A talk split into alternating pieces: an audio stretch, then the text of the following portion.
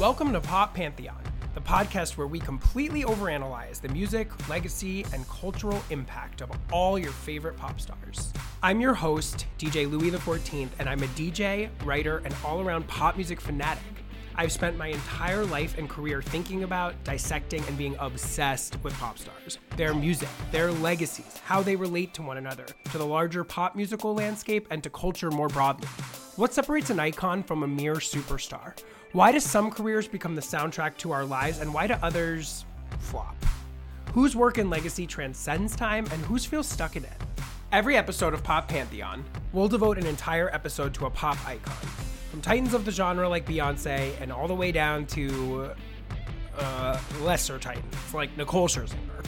Each episode, you'll hear a little breakdown from me, and then some distinguished guests and I will chop it up about their careers, discographies, public personas, live performances, music videos, feuds, tweets, you name it. And at the end, we'll turn pop into fantasy football, make our final judgment, and place them in the official Pop Pantheon. Uh-huh. Heyo, everyone. Welcome to another episode of Pop Pantheon. This, as ever, is DJ Louie. Thank you so, so much for joining me here again.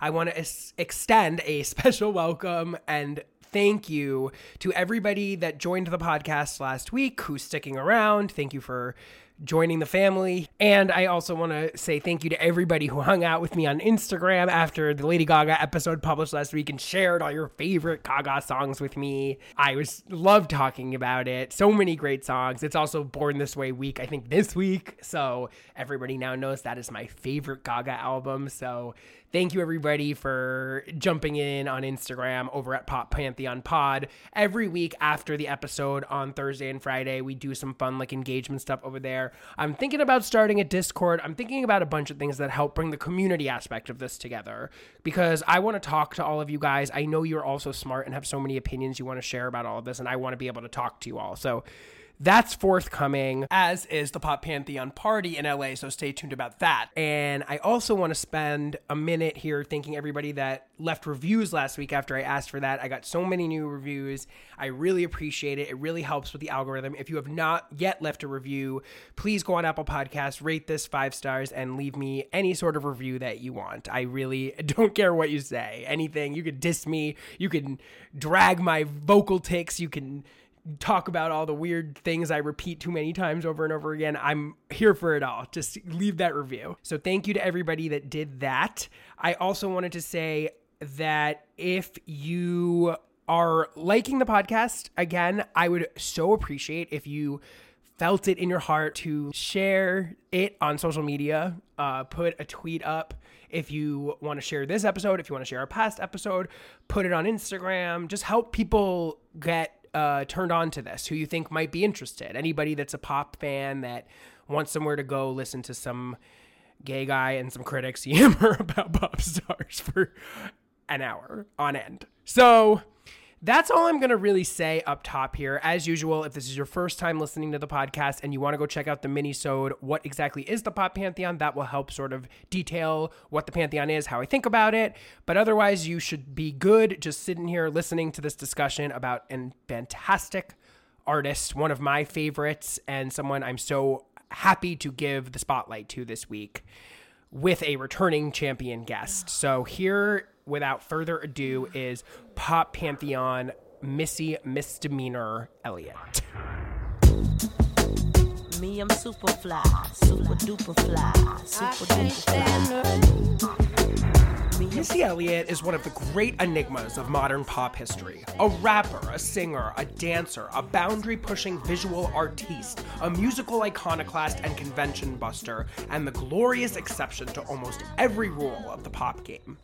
Missy landed seemingly from another universe entirely with her partner in crime, Timbaland, in the mid 90s with their work as producers and songwriters on albums by Ginuwine, Jodeci, and most notably on Aaliyah's smash second record, 1996's One in a Million. They parlayed this success into Missy's seminal debut album, 1997 Supa Dupa Fly, an utterly futuristic, mind-bending, surrealist take on R&B and hip hop that sounded like nothing that had come before it.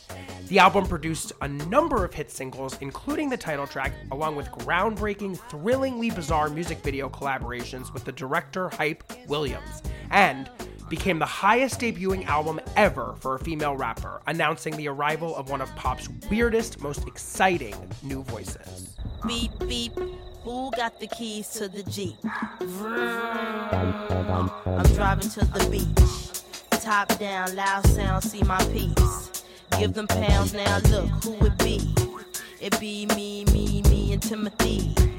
Look like Following Supa Dupa Fly's success, Missy and Timbaland continued to expand their signature sound on subsequent records like 1999's The Real World and 2001's Miss E's So Addictive, completely throwing out the rulebook on the line between hip hop, R&B, and pop, playfully warping sonic dynamics of what a pop song could be like, and creating music that sounds just as avant-garde, visionary, and frankly bonkers as it did then.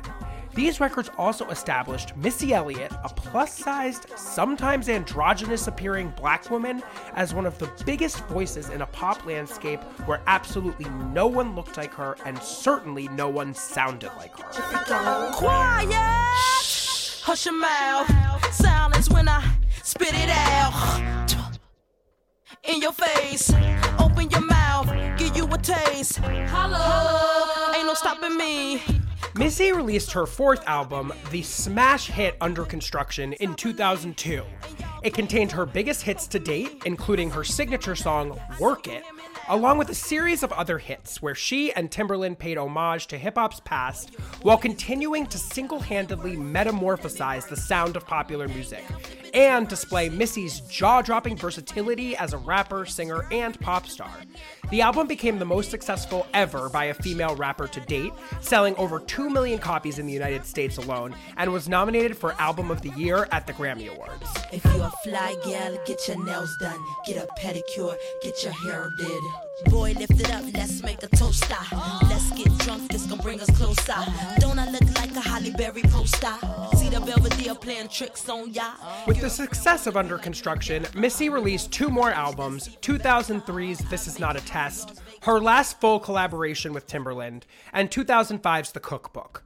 These albums, while very solid, were moderate successes that didn't quite match the chart reach of her peak period. Since then, Missy has receded a bit as a solo artist over the last decade and a half.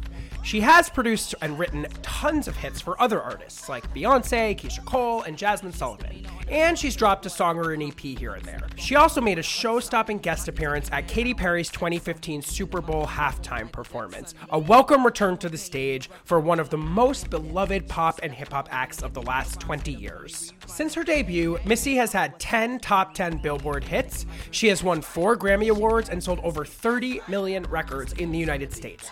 She is the best selling female rapper in Nielsen music history, according to Billboard in 2017, and became the first female rapper ever to be inducted into the Songwriters Hall of Fame and receive the MTV VMA's Michael Jackson Video Vanguard Award for her impact on the music video landscape.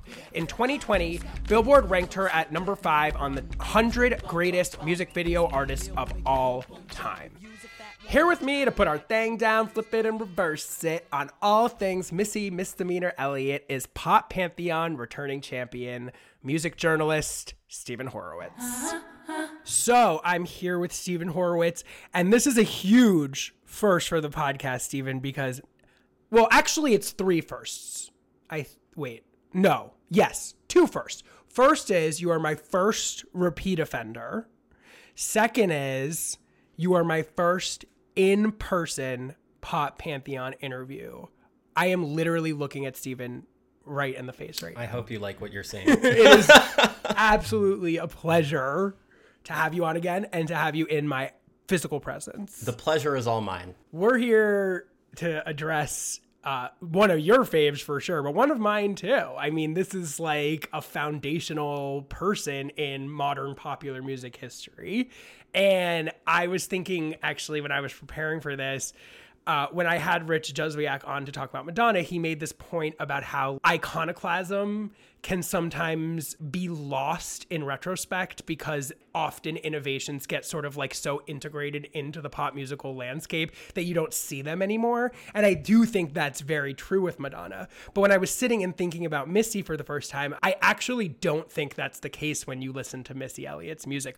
It sounds just as fucking bonkers and insane as it did 20 years ago. Would you agree? Oh, absolutely. I mean, I listen to Missy's Missy's music just casually all the time. And before we talked about doing this i was actually revisiting her discography just like i do every year. Yeah. and it is truly insane how forward thinking that music was at the time and how that is still maintained in 2021 Yeah, it's like so rarely do you hear music and you are truly like fucking a I've never heard anything like this before. And so rarely do you continue to have that sensation with it like after you've been listening to it. And Missy's songs are not exactly songs you don't hear all the fucking time so they're baked into the cake that way but many of them still sound 50 60 70 3000 years ahead of like where we are today. Oh, yeah, absolutely. I, I also think something that makes her music so specifically unique is, and I think you could probably say this for any anyone's favorite artist, but when you go back and you revisit, you always find something new. Mm. And I feel like there's so many textures to her music, and there's so many layers, and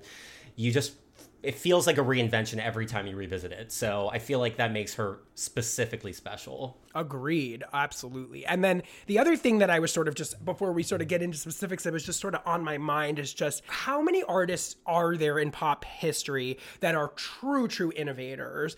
And also extraordinary mainstream successes. You really can't point to a lot of them. And I mean, that was another thing that Rich brought up on the Madonna discussion was her sort of like place in our greater public imagination as this great innovator is sort of overrated in a sense. She was a great miner of subcultures and was like sort of a great editorial director of music, but he was sort of pointing out that she's not exactly the innovator that sometimes people peg her as.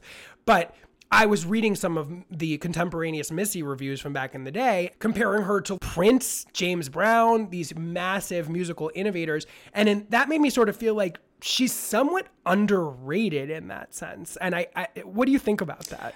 Yeah, absolutely. As an innovator, uh, nobody sounds like Missy Elliott. I mean, there there are influences that have carried on throughout, but uh, her music is so specifically her music, Right. And you could hear from album to album how it shifts. She keeps kind of pushing the envelope forward, pushing Right. the sound forward, Right. And I think as an innovator, she is definitely underrated.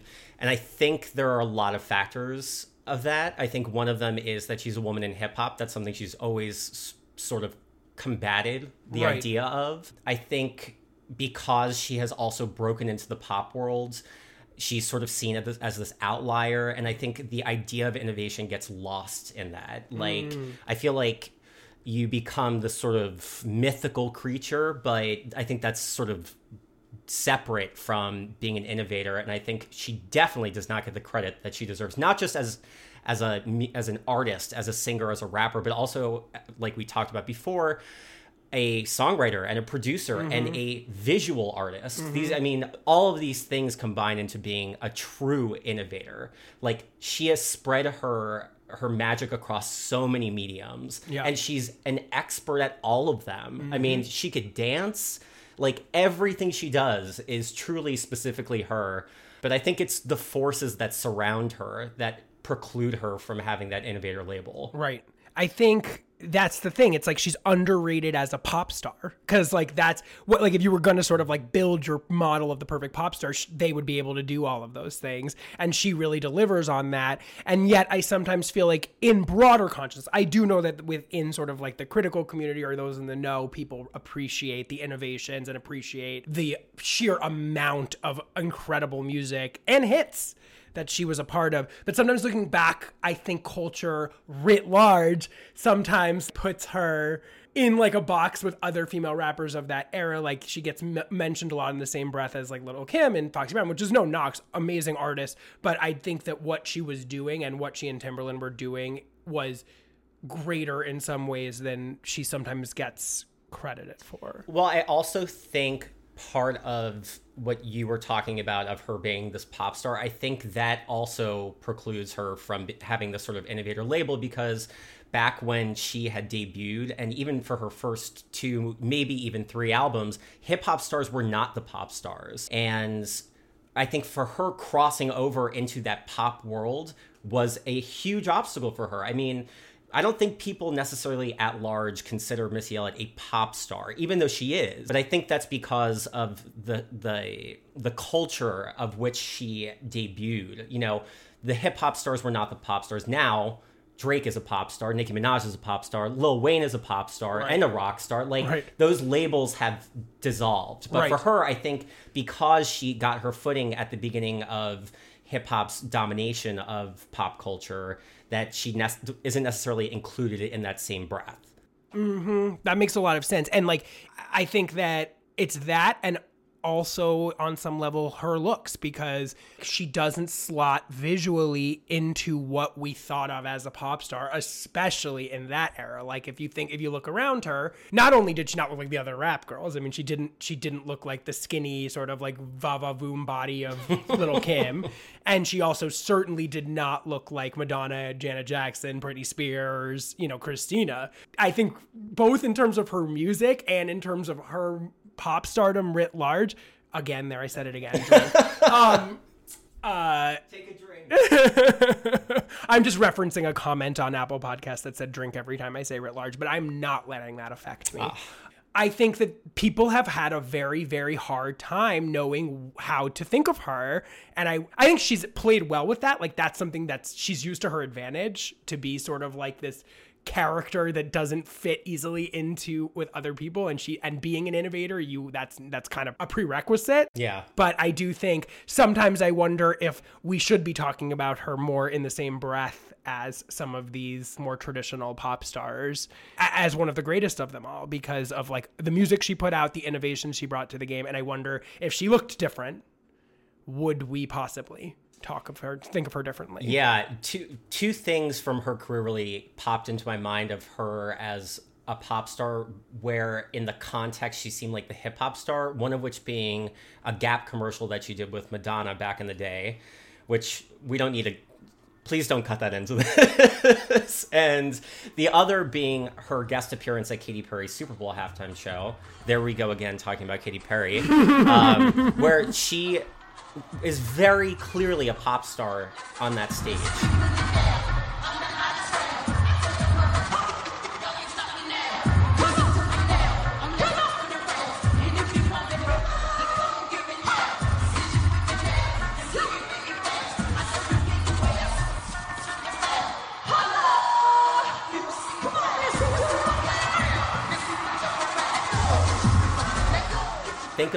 Her coming out, stealing the spotlight. Missy Elliott's records, they shot up on, on the charts. Katy Perry's didn't as well. Right. Like, didn't do as well. Yeah. And I think the the conception, like I was talking about earlier, uh, or the perception of her is really rooted in that she's a hip hop artist, and like you said, it's it's how she looks, it's how she sounds, it's that she raps. But like now, having all this time go by from where she debuted, I think uh, it is so clear that she's a pop icon. a, mi- a million percent and you just so see the effects of their innovations in all a lot of the music we see today and that came after her over the last 20 years and we will definitely be addressing that so i want to rewind us back to like the origins of the Missy and Timbaland legend. So maybe you can help set up for us. Uh, Missy's first record, Supa Dupa Fly, came out in 1997. Let's like talk about what was going on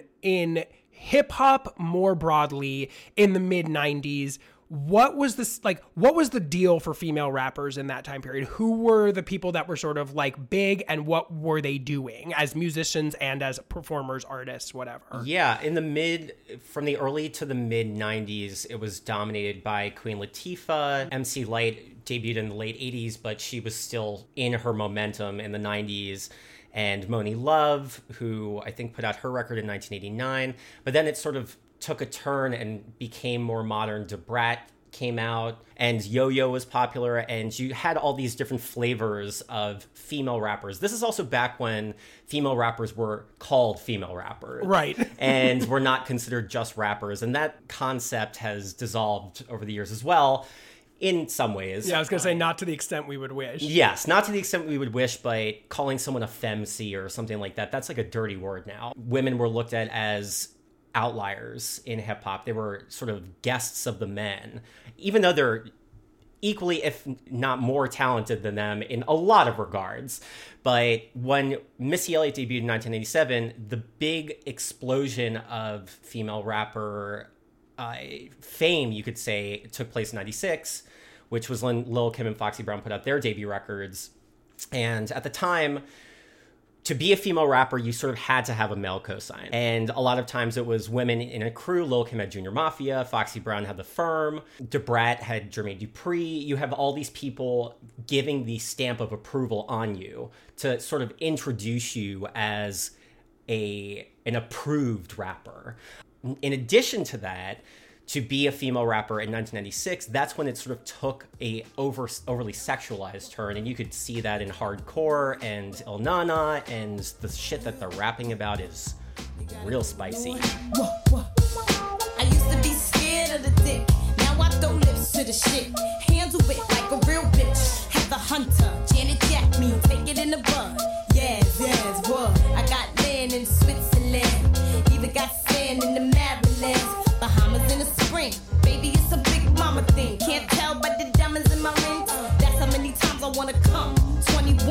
and another one, and another one, and another one. 24 carats, nigga. But in addition to that, these are very talented lyricists, and so I think there's that juxtaposition where it's it's doing what the guys do, and it really takes it into a more feminine area. And so for Missy Elliott to come out in 1997 with Supa Dupa Fly, like truly upended everything that we had sort of known female rappers to be.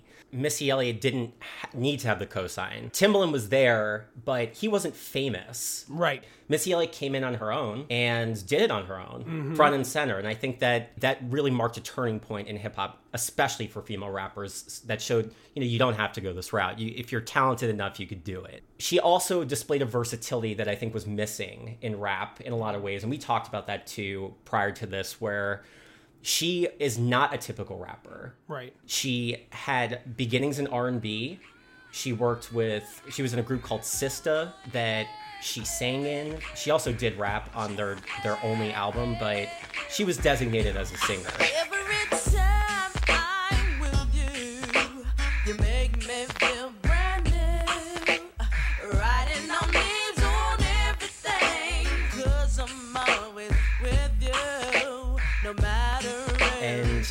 she also had guest appearances on songs singing she had guest appearances on songs rapping leading up to this Jodeci. Eh, Well, exactly. She worked with Aaliyah and Ginuwine on their albums that came out in 1996, I believe the year was. So she has this background in R&B, and on Supa Dupa Fly, it crystallizes where she's able to very fluidly move between R&B and hip hop. And I think you can hear it just even on the first few songs. She, like "Hit 'Em with the He" is the first actual song on Supa Dupa Fly. She sings on that song, and then the song that comes after that is "Sock It to Me." She sings on the song. Right. So it's it's confusing, I think, for people to see a female hip hop star in 1997 who is not just rapping, mm. who's has talent that is beyond just being a hip hop lyricist. Mm. And she understands the two sides of those things, I think, very distinctly. And that's why it feels so natural on that album. I was looking for affection, so I decided to go. Swing it in my direction. I'll be out of control. Let's take it to perfection.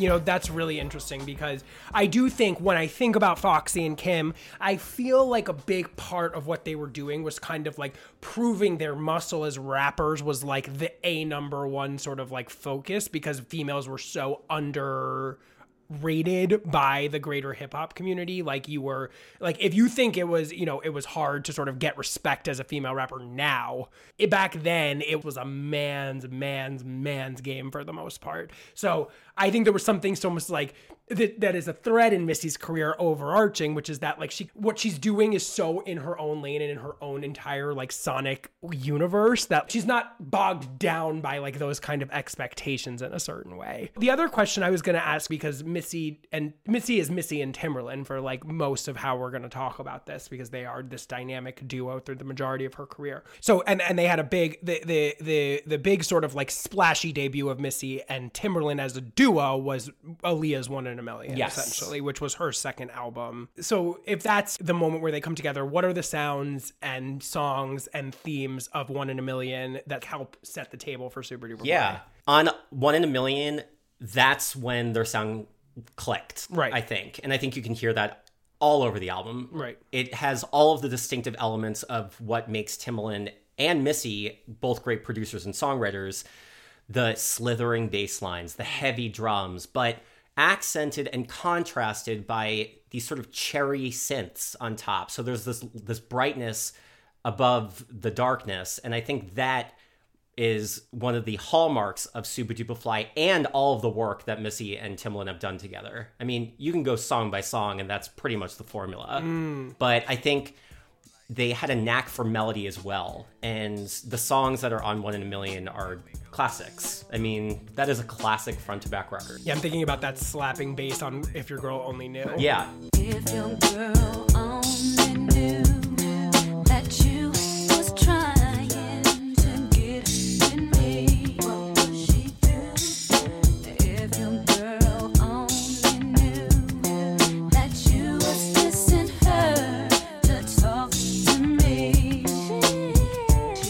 yeah, Timbaland loves that like I I'm not gonna beatbox or something, but he he loves that heavy undertow mm. on a song, either at a languid pace, a mid tempo vibe, and then something very like saccharine or or lovely on top of it, mm-hmm. and then you always you have the r&b singer coming in and adding more of this velvet touch. So there are all these textures and i think the heaviness of their music is what he added to new jack swing if you want to put it that way like their new jack swing is very light and airy and 808s and timbaland's sort of took what he learned from that and almost transformed it into this heavy very specifically timbaland sound Right. It's very it's much fuller in the bu- in the low end. Like New Jack Swing to me is very defined by sort of crisp percussive mid range.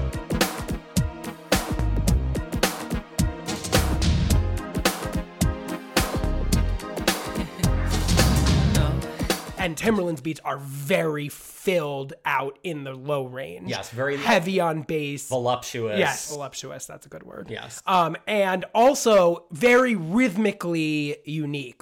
If we're talking about golden era hip hop being very much kind of boom bap, which is essentially defined by sort of like a very steady rhythm of kick drums and snares, one of Timbaland's innovation is sort of like his use of space in beats, removing the third kick drum, whatever it is, Oh, yeah. and creating these like strange beats that sound almost like arrhythmic or that they're going to like fall off the rails at certain moments, but sort of always come back around and like b- are just sort of barely almost holding themselves together in this masterful way. Yeah. That creates these weird spaces that you can definitely hear on Are You That Somebody, the Aaliyah song, which came out, you know, somewhere around this era. Can y'all really feel me? Baby girl. East Coast, feel me. West Coast, feel me. Can you feel us? Dirty South. Dirty, dirty. Can y'all really feel me? It. East Coast, feel me. Yeah, he has these sort of slow molassesy type drum patterns, and then it's contrasted as well by like these pitter pattering hi hats or, whatever sound he's thrown into the mix. And the song that that keeps popping into mind is "Jigga What Jigga Who" by Jay Z. That really like stuttering. Sputtering cadence to it, Yeah. and that's one of my favorite beats by him because Oh it, my and God. it, it combines all the things that we've been talking about, just Totally. like the, the sweetness and, and the sour and the the big boom of it all. Yes, and also the extremely arrhythmic drum programming that's like that basically like the entire drum program is like in one part of the measure it goes like and then there's like basically like it drops out for the second so it's like Exactly. Nigga who? Can't fuck with me. Nigga what? Get ready, yo. Nigga who? Yo, switch your flow, get your dough. Uh-huh. Can't fuck with this first shit though.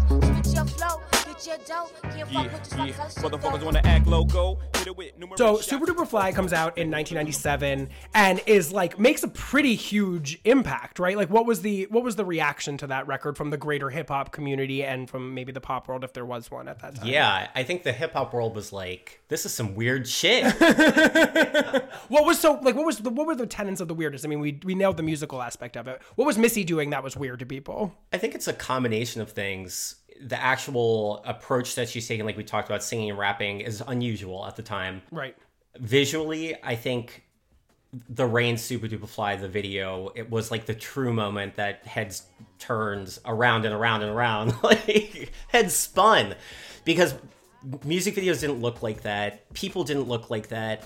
Also, the stuff that she's saying on that track is so stream of thought, kind of. Right. It's almost Dadaist. I It's almost like free association. When the rain hits my window, I take in me some Indo. Me and um, Timbaland, ooh, we sang a dangle. We so tight that you get our styles tangled. Sway your do do like you loco. Can we get kinky tonight like Coco? So so, you wanna play with my yo yo? Uh-huh. I smoke my hydro on the D-Lo.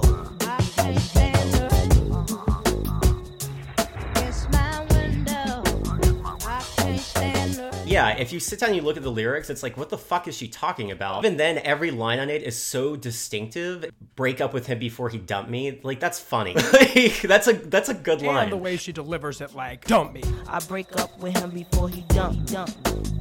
To have me, yes, you lucky, yes, you lucky. You know, this is something that shows up on later hits like Work It, but right from the jump, you can hear her playing with her vocal intonations and tone. You could hear that all over Supa Dupa Fly. Mm-hmm. She says zig like zig zig zig like Right. all this weird shit that she does with her mouth. Making words up, that's a huge miss. Gibberish loves to create whatever comes to mind. I think she she jams words into lyrics to make the lyrics work. Mm. Yes. which I think is like a work of genius. Seriously. And it's all very textural. Like, this is such a random combination of things I'm about to spill out of my mouth, but I'm just going to say it. You know how Max Martin talks a lot about how, like, the words that come out are less important than sort of the melodic math of, like, putting the words together? In a way, I sort of think that's, like, a sign of musical genius because, and I think Missy sometimes thinks this way too. It's like, how do I complement what's going on in this soundscape? And it's less about, does everything I have to say make sense? It's more about the energy, the texture, the vibe, the feeling of the whole thing, more so than like needing to sort of be a laser sharp Jay Z style lyricist. And I think the other important sort of distinction that separated her from the other girls was that the point was to be as weird and out there as possible, both in the lyrics and then the visual presentation. It's not like you look at Little Kim and Foxy and think like, oh my god, that's so twisted. It's got a very heteronormative thing about it. Not that Missy is queer, but that there was a queer element to the way she presented herself. Like it was androgynous. In that Hype Williams video for Supa Dupa Fly, she's presented. I mean, first of all, let's just like put it on the table. She was extremely unconventional looking for any sort of female pop artist period. And i'm talking about from jewel to little kim to, Jewel. to you know what i mean? I'm just thinking in every arena like you do you're not getting you don't get how many pop stars can you count from the 90s that had missy's body? I mean it was not common. Not only did she not hide that she accentuated the entire thing by showing up in her first music video on a giant inflatable trash bag. Yeah. You know what i mean like i think that that is Also, the, so the big red overalls Right. when she's driving in the Jeep. I, she talked about this recently, and I can't remember which song it's for, but she, I think maybe her first guest appearance on a song that got the video treatment. She showed up to the video, and they like tried their best to like not get her in the video because of how she looked. She was an outlier to what we'd come to expect of female rappers, and I think she toyed with that notion brilliantly. Instead of saying, focus on my body, she she sort of you know emphasizes it. She takes it and she expands it. I think Uh-huh. that's uh, that's smart. And like you could also see in the Sock It to Me video, which also directed by Hype Williams, but they basically did a live action version of Mega Man. How many rappers are doing that? She's in the video. Lil Kim is her accomplice in the video. They're both wearing giant M's on their chest and they're wearing these gigantic, weird video game outfits. And mm-hmm. I think it's like she took the focus away from her body by by also drawing attention yeah, to it. and like by making it a focal point and accentuating it, she used it to her advantage, which was so genius. Which is that she was like, okay, because I don't fit these tropes, I can be a fucking weirdo in a way that maybe we wouldn't accept from someone that was more traditionally hot. There would be sort of this push to sort of like fit you more into a box. She leaned into it to her advantage. And then the other thing that you're making me think of about talking about Little Kim and Sock It to Me is that what I love about Missy is that while she's pushing against all this stuff, she's still inviting them all into her world. There is Little Kim, like she's not sort of anti Little Kim. She's very much here's my BFF Little Kim, even though like Little Kim represents something that's a little more normative, heteronormative, hip hop fluent that made sense to people at the time. She was very much here she is in my music video with me. And then the third thing that you're making me think about is the sort of like push and pull between classicism and iconoclasm. The music was so unique that they were making. The music videos they were making were so unique, and she was such a unique rapper and and visual thing for people. But she also was very steeped in hip hop tropes and tradition. And one of the things that the little Kimbra thing brought up to me is on a lot of her records, she very much brings in the notions of ciphers, of other rappers, of posses. There are songs on subsequent records where other rappers rap for the majority of the song. Eminem is coming to mind on The Real World. I'm just always fascinated by this push and pull with Missy and Timbaland's music and everything that Missy does uh, between classicism and iconoclasm. Right. I think what she was doing then is what we now refer to as world building. Mm. And back then, you go listen to Supa Dupa Fly, and the first person you hear actually rapping is Lil Kim. Right. And she handles the first verse on the mm-hmm. whole album. Mm-hmm. like, I think Missy is an expert curator.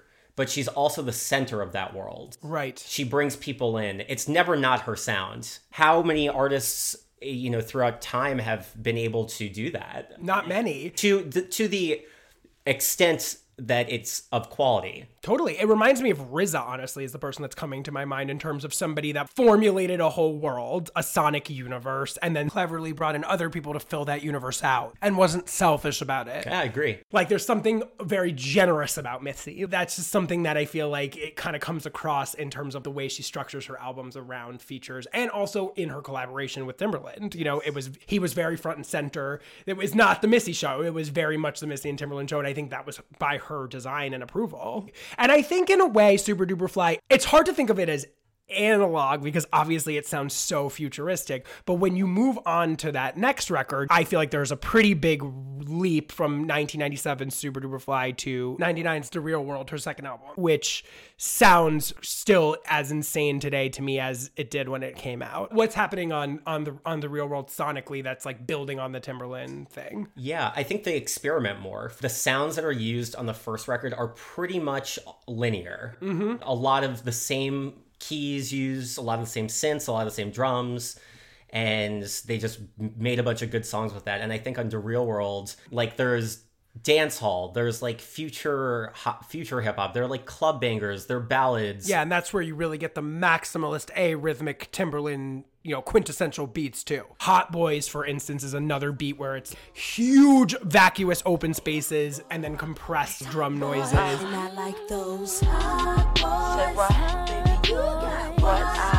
Uh-huh. See, cause y'all be driving Lexus Jeeps and the Benz Jeeps and the Lincoln Jeeps. Nothing cheaper with them platinum visas. Baby, you got what I want. See, cause y'all be driving Jaguars and the Bentleys and the Rolls Royce playing hardball with them platinum visas. I also think it's worth noting of what Missy's talking about in the album. I think there was a movement with Lil Kim and Foxy Brown in '96 where they were reclaiming their sexuality by flaunting it, Right. and you know saying you can't objectify me. Missy does a similar thing on the Real World, where she reclaims the idea of the woman as like the bitch. And the reason I mm. say that is because there are two interludes that Lil Kim has on that album where she specifically talks about that.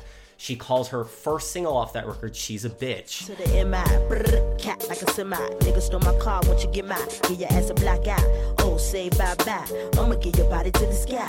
Run through your clip. Nigga, you pissed, don't trip. I'ma have to bust you in your lips.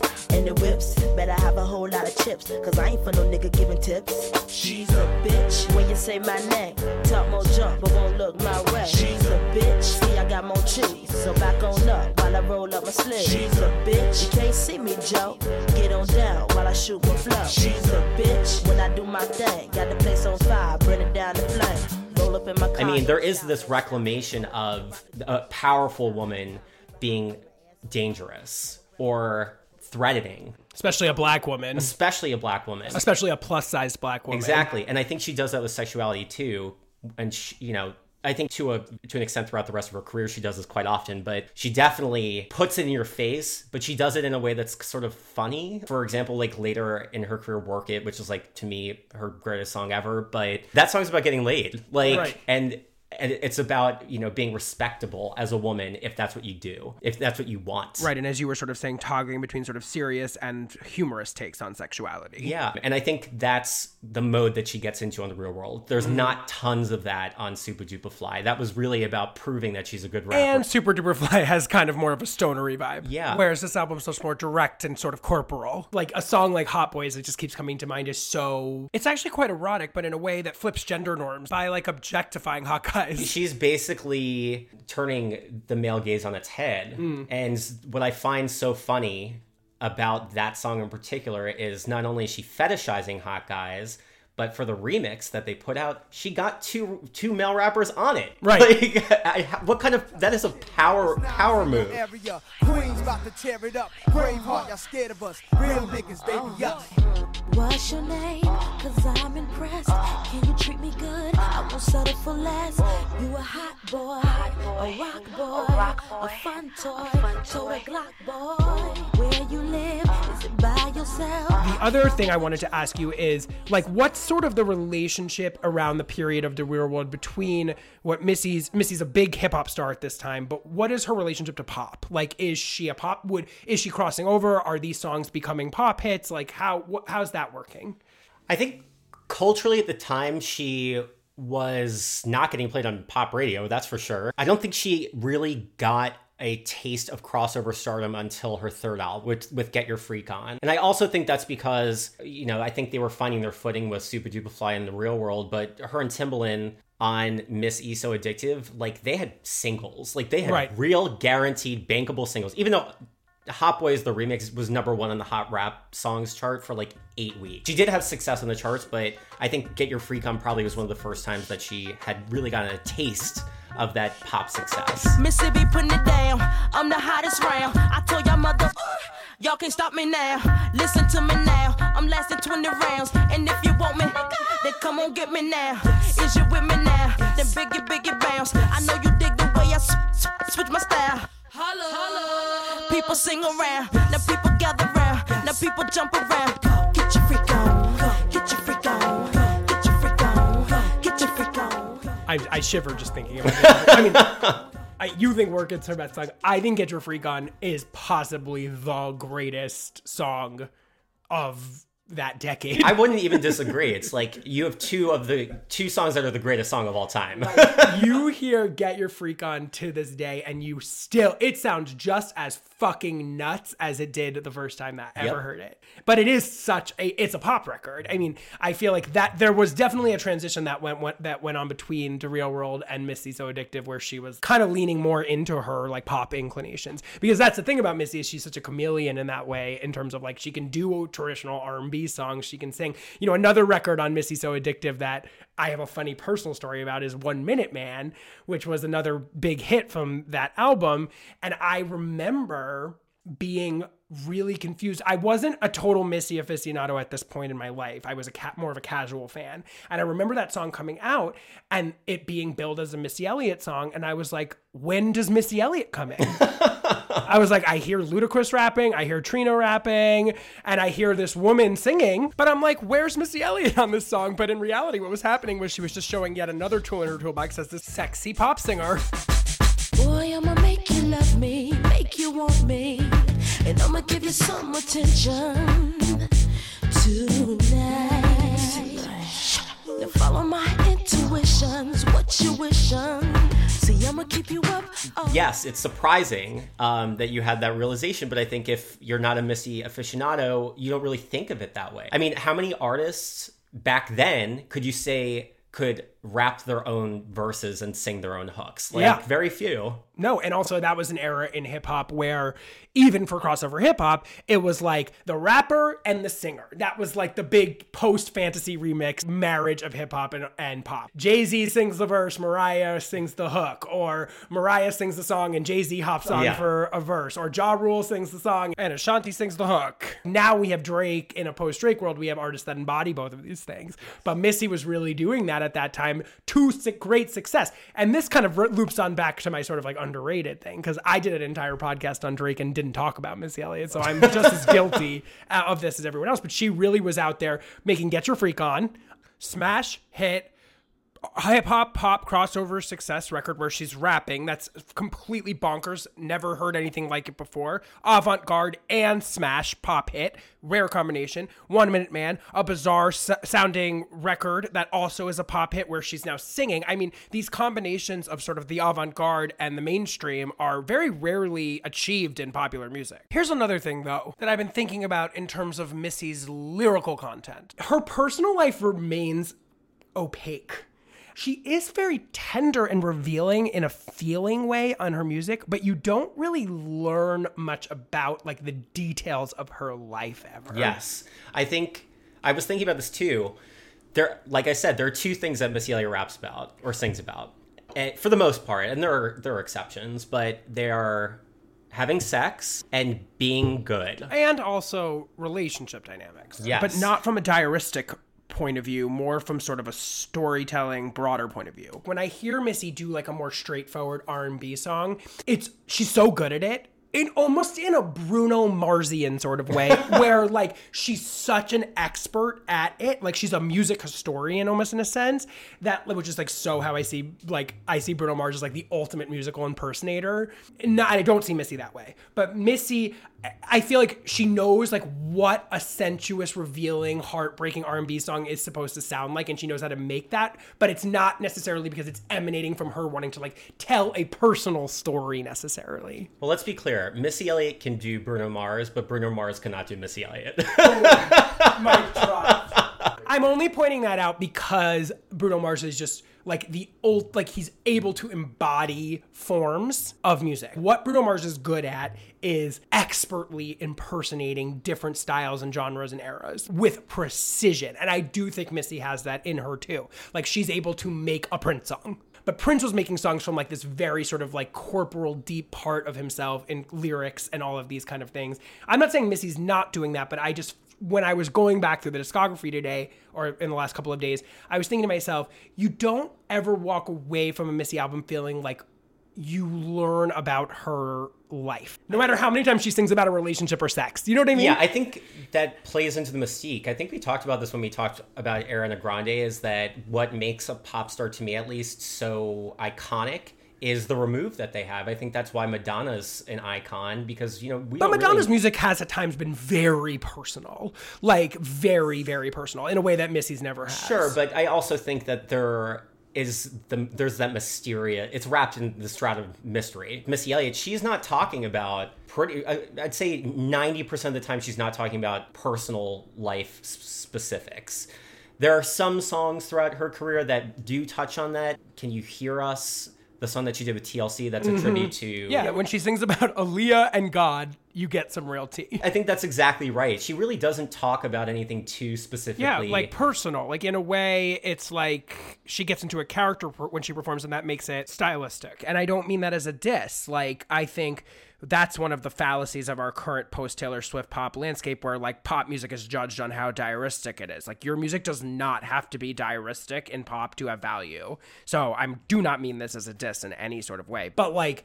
I do think it's like when I listen to Missy sing rap or when she does that thing where she kind of like makes a classic sounding almost like Prince or R. Kelly song, it's like here's how you do that thing perfectly. It's not her trying to, to emanate something or tell you something personal about her in that way. So incredible.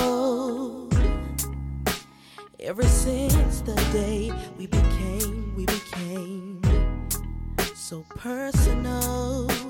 Every day that I spend with you, it gets unforgettable. Anything that I did.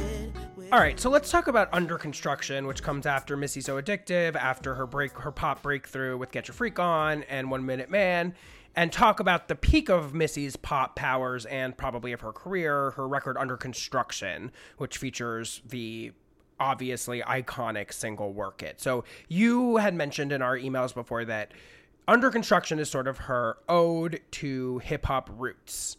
Uh, let's talk about that a little bit. Yes, she from the visuals to the sound itself, that was her rewinding what she was doing, but also rooting it very much in the future. That album still sounds like the future. Let's not let's not mince words here. um, but from the album cover, she's wearing Adidas. In the music videos, she's wearing a Kangol. She is, you know, in the Work It video, it's this sort of weird, like apocalyptic hellscape that's contrasted by all these hip hop, classic hip hop And signifiers. unlike a lot of Missy and Timberland's work in the past, it's filled with samples. You've got Run DMC's Peter Piper, Little Bo Peep Cole lost her sheep, and Rip Van Winkle fell a hell asleep. Blondie's Heart of Glass, Rockmaster Scott's Request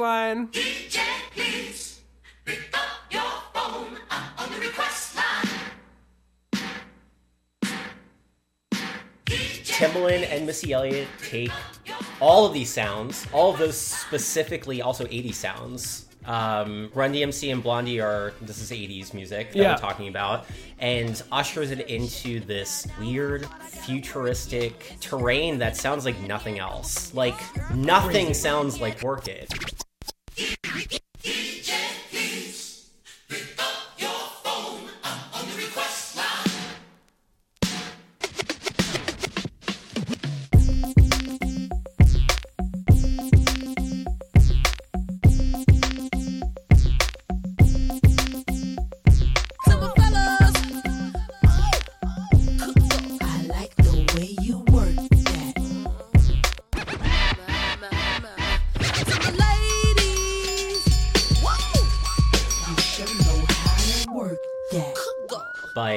Yeah that song is just a masterpiece. It goes in play it goes in directions you would never expect.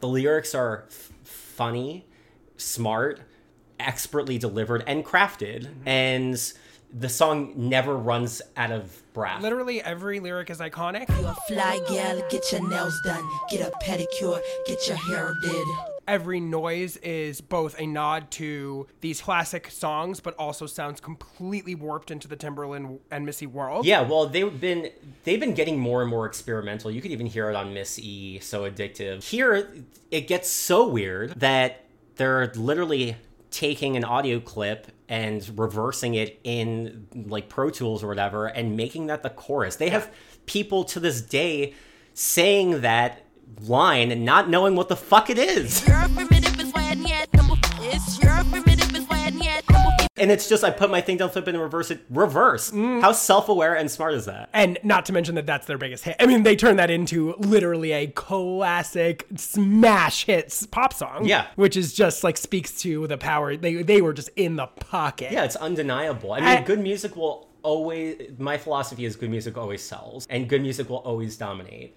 It will always rise to the top, whether you like it or not. That's your own opinion. Something like that is just so powerfully undeniable, and they got the success they deserved. Totally. It was, I remember like, and you know, this also brings in like Missy's so root forable. Like, you just, she's so lovable. You want her to succeed in a way. Like, there's nothing about her that isn't sort of like you want to root for her. You know what I mean? Like, she just brings you right in. There's something welcoming and warm about her that, like, to that exists to this day. Now we get to see it mostly on social media because she doesn't release as much music as she used to. But that was all present in all of her songs. And I think that sort of fun, loving warmth is such a key part to like why people continue to just love this woman so much. So then we enter kind of an era of sort of like a fast not full decline because we have two more records from Missy. This is not a test, which was her last full length collaboration with Timbaland, and The Cookbook, her last solo album, which was in 2005 and is her only full length record that doesn't feature a prominent full length collaboration with Timbaland. And there's hits from these albums. There's Past That Dutch. There's, of course, her self produced single from The Cookbook, Lose Control. I've got a cute face, chubby waist, thick legs in shape, rump shaking both ways, make you do a double take. Planet rocker show. But that's kind of like a bit of a come down period for Missy in terms of just like her absolute imperial, innovative pop crossover uh, stranglehold she had for a minute there. And then she basically disappears from music for the last 16 years. I mean, yes, we've had uh, intermittent singles. She's written for other artists. She's had hits with Keyshia Cole, Jazmine Sullivan, and she's had some of her own songs. And she released a EP in 2019, I believe. But for the most part, that was kind of the end of the Missy story. It ended somewhat abruptly. So, what happened? Like, where where did Missy go? I think uh, Missy Elliott disappearing from music was for a number of reasons. One of which, obviously, she's talked about that she developed Graves' disease, a pretty serious disease that she had to take a lot of time to overcome.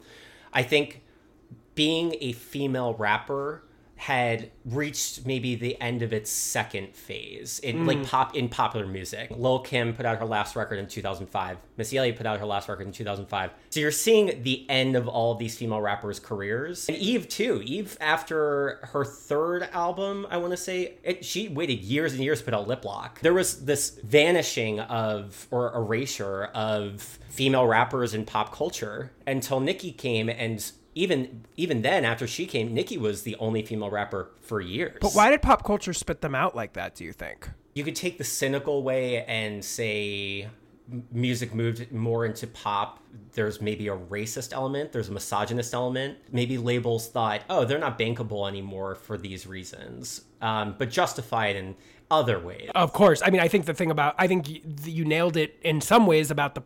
I mean, yes, insert everything you said. Pop, racism, sexism, one hundred percent. But I do think there's a pop shift that goes on right around the time after the cookbook comes out, where like the pop and B movement ends, yes and we sort of move into the post Future Sex Love sound, sort of disco. Uh, EDM electronic dance music revolution that then sort of defined the next seven, eight years. Yeah, I think rap still at that point had not become pop. It was like you're allowed to the, to sit at the table, but Right. you're not serving the food. Mm. I think that played a role in maybe the business machinations behind the reasoning for why we don't we, we just had this all cease. Right. And that was heartbreaking for me because I love female rappers. Mm. Me too. I'm so happy there's so many of them now. Yeah. And they're all doing things that could not be done without people like Missy Elliott and Lil Kim. And no matter how many times Nicki Minaj says that she uh, is not directly inspired by Lil Kim, like there would be no Nicki Minaj without Lil Kim. There would be no Nicki Minaj without Missy Elliott. Like these are such influential people. Yeah, and there'd be no MIA. There'd be no. I mean, there's so you can. There'd be no Rihanna. I mean, there's like a lot of ways that you can connect what Missy was doing in terms of sort of like melding pop, R and B, and hip hop that you can see in even just broader pop stars. Like I said, like Doja Cat, like Rihanna, like Rihanna's ability to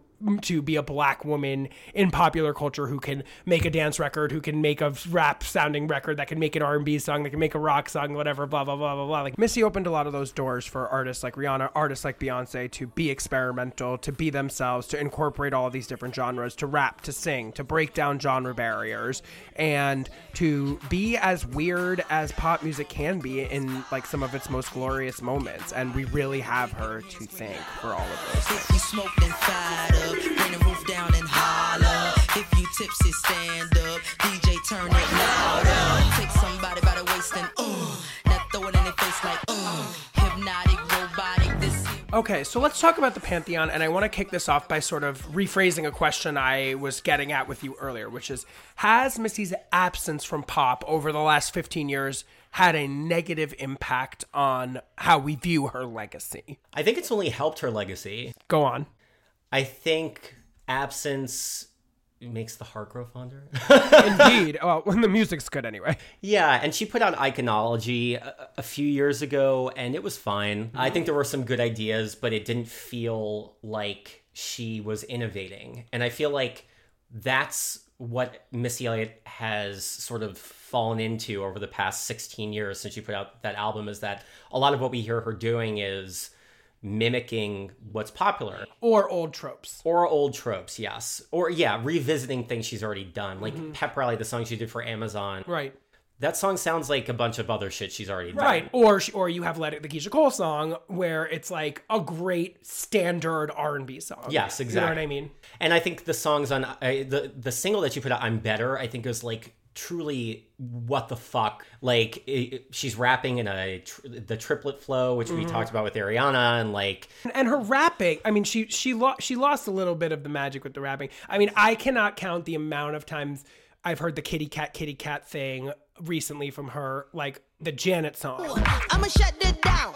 Cat meow meow meow meow meow. the lizzo song Kitty cat, kitty cat, brrr. all the thick girls down on a brrr. like she's kind of fallen into this mode of being like the Fatman Scoop of like her own songs I think that's a compliment. yeah but not for somebody that was like such an engaging Yes. lead artist I do think that she has lost a lot of the ma- the creative magic that made her so unique and distinctive. But I don't think that hurts her legacy because mm. when we were talking about artists, when we were talking about Ariana, we were talking about artists who could release like could take a shit in a CD case and and it wouldn't and sell it it wouldn't matter like Michael Jackson we talked about Right. and like Britney Spears sorry but like I don't think Oh her my past few you, albums have Steven, been very Steven, good you do not have to apologize to me about that. I am no glory apologist. I tell you. I'm, yeah, I'm sorry, Brit. I, I think there's a lot of delusion that goes on around Glory, and I say that as a big fan. yes, Missy Elliott has reached that point where she could put out an "I'm Better" or an Iconology EP, and they don't move the world, Right. but her legacy is still untouchable. Not just in what she has done in her solo career. But by the sheer number of people who have been influenced by her, you could look everywhere in pop music right now, and there are glimpses of Missy Elliott in almost everything if you look for it. So her legacy is uh, very much intact. So, what tier are you putting her in? That's where it's troubling because I don't think she's ever fully gotten the respect she deserves as both a hip hop and a pop star. Yeah, well, we got to look at this coldly and harshly because the Pantheon has no feelings. Missy Elliott is not on top 10 lists. Talking about as a rapper? Yeah, she's not ever mentioned as a top 10 rapper. Right, she's right. never mentioned as a top 10 musician. Right. She was inducted into the Songwriters Hall of Fame, Mm-hmm. which I think is a very rare instance of an artist getting acknowledged for their songwriting that is largely not thought of as a songwriter. How many solid hits does Missy Elliott have that are that have stood up the test of time to the point where, like, if they came on, a basic bitch knows what they are? Does that include songs that she's featured on? Yes. Oh, you could say easily 25. Really? Easily 25. Okay. Songs that she's featured on? All right. How many songs is a lead artist? I think probably a lot fewer. Maybe if if you're being generous, 8 to 10. Yeah. Like if you're gonna play them at a bar mitzvah or a wedding. Yeah, I'd say I'm thinking. if you're play, if you're saying bar mitzvah or a wedding, I'd say maybe like 4 or 5. I'm thinking work it, get your freak on, gossip folks. Gossip Folks is a generous inclusion, It's a top ten song. Yeah, but Lose Control, Lose Control, the Ciara song, One Two Step. Let Uh, It Go with Keyshia Cole. Let It Go. Are we going to really go through all of them? no, I'm just thinking. I'm really doing it as a thought experiment because this is informative. You know, I think like here's my pitch to you. I, I think she's a three. That's that's where I, that's that's my vibe. But her influence sort of levels her up in a way that's hard to measure by these metrics. You know what I mean? yeah. The Missy Elliott super stan in me wants to say she's a two, but I agree that she's a three. Yeah. And It's not fair. This is the cold, hard light of day. I think she's a three for all of the reasons we've already discussed. She doesn't fit any archetypes. She doesn't follow the rules. And because of that, she's never really fit in, even though she's had success. So she's never really thought of as a goat. Yeah. Even though she clearly is. But for some reason, because of her weirdness and her embrace of atypical conventions or whatever you however you want to put it she is left out of these conversations and i think that is what helps big, build your legacy is having your name next to all these other people's names Right. and when we talk about the most iconic pop stars we say madonna and britney and michael and prince and all these people and missy is i don't think very rarely included No. and I think this, like I, I texted you this earlier, but Mariah Carey fits into this a lot too. One of the biggest things that lambs like to talk about is they love to remind you that Mariah is a songwriter, mm-hmm. and and so do she. and th- yes, so she does as well. But she loves. I think Mariah is not considered one of the greatest songwriters of all time because people don't think of her or talk of her as one of the greatest songwriters of all time, or even as a songwriter. And I think that's the same thing for Missy Elliott. She's not included in the greatest songwriter, greatest artist, greatest producer conversations, even though she is all three of those things. She is mm-hmm. one of the greatest to ever do it. So I think that does preclude her from being in a higher tier. Mm-hmm. But I also think that she has very well earned her spot in that tier. I'm I'm I'm right there with you and I think it's like what we were saying earlier it's like I almost feel like she's comfortable with it in a way because she always loved kind of being outside of the box. I think her career is a great testament to sort of like how you can paint and color outside of the lines and still sort of like be a hit maker. Yeah, I think speaking to the point I made earlier about how she always talks about how humbled she is by things, is that to be honest, I don't think she expected all of this. I don't think I think she just wanted to make music that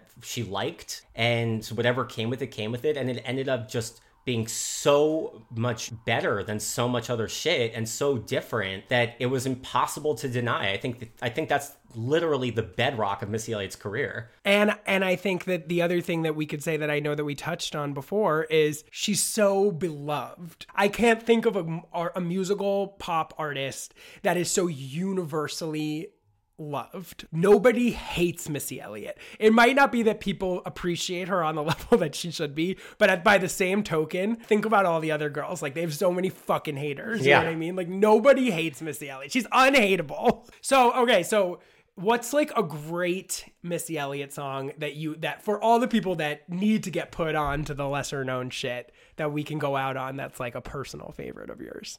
lick shots which like what a missed opportunity. Missy tweeted the other day like what's a song you'd like for me to go back and do a video for? And i was like i know that you put lick shots at the end of the get your freak on video but like give us a fucking lick shots video. Go whatever 20 years later just make the video. I'll watch it. I'll, I'll, I'll put it on replay on youtube. I will get that view count up. That song is a fucking banger. It sounds unlike anything else since or before and it's just the perfect embodiment of what makes Elliott, Missy Elliott such an incredible artist. Absolutely, a perfect song and a great example of the Missy Timbo dynamic and how magical it was. Steven, thank you so much. I'm so honored to be the first re- repeat offender. Listen, let's make it a tradition. You don't want to speak my name. Mess around, get that ass blown away. Brah. Fool gone away. I ain't never like you tell anyway. Missy got All right, so that's all she wrote. That's Pop Pantheon, Missy Elliott, a tier three superstar and a integral part of the popular music landscape as we know it today, and truly one of the greatest artists and my personal favorites in my lifetime. Highly recommend you all go back, listen to Supa Dupa Fly, listen to The Real World, listen to Missy So Addictive, listen to Under Construction. I mean, they are all packed to the gills with incredible music and so much fun to revisit. Thank you to Steven Horowitz for being an incredible guest once again. Please follow Pop Pantheon on Twitter and Instagram at Pop Pantheon Pod. Follow me on Twitter and Instagram at DJ L O U I E X I V. If you like the podcast, please like and subscribe. And I will see you guys back here in two more weeks. Bye bye. My rings pick shine like turpentine. What you coming around here now for? Baby, hell no, you just want my dough. Get your black ass on the floor. Food touch me, that's a no, no. Mr. DJ, won't you play that song? Tell them freaks shake they nasty thongs. Hey boys, won't you sing along? Cause we gon' rock the party to the early morn. Time to lick shots. Time to see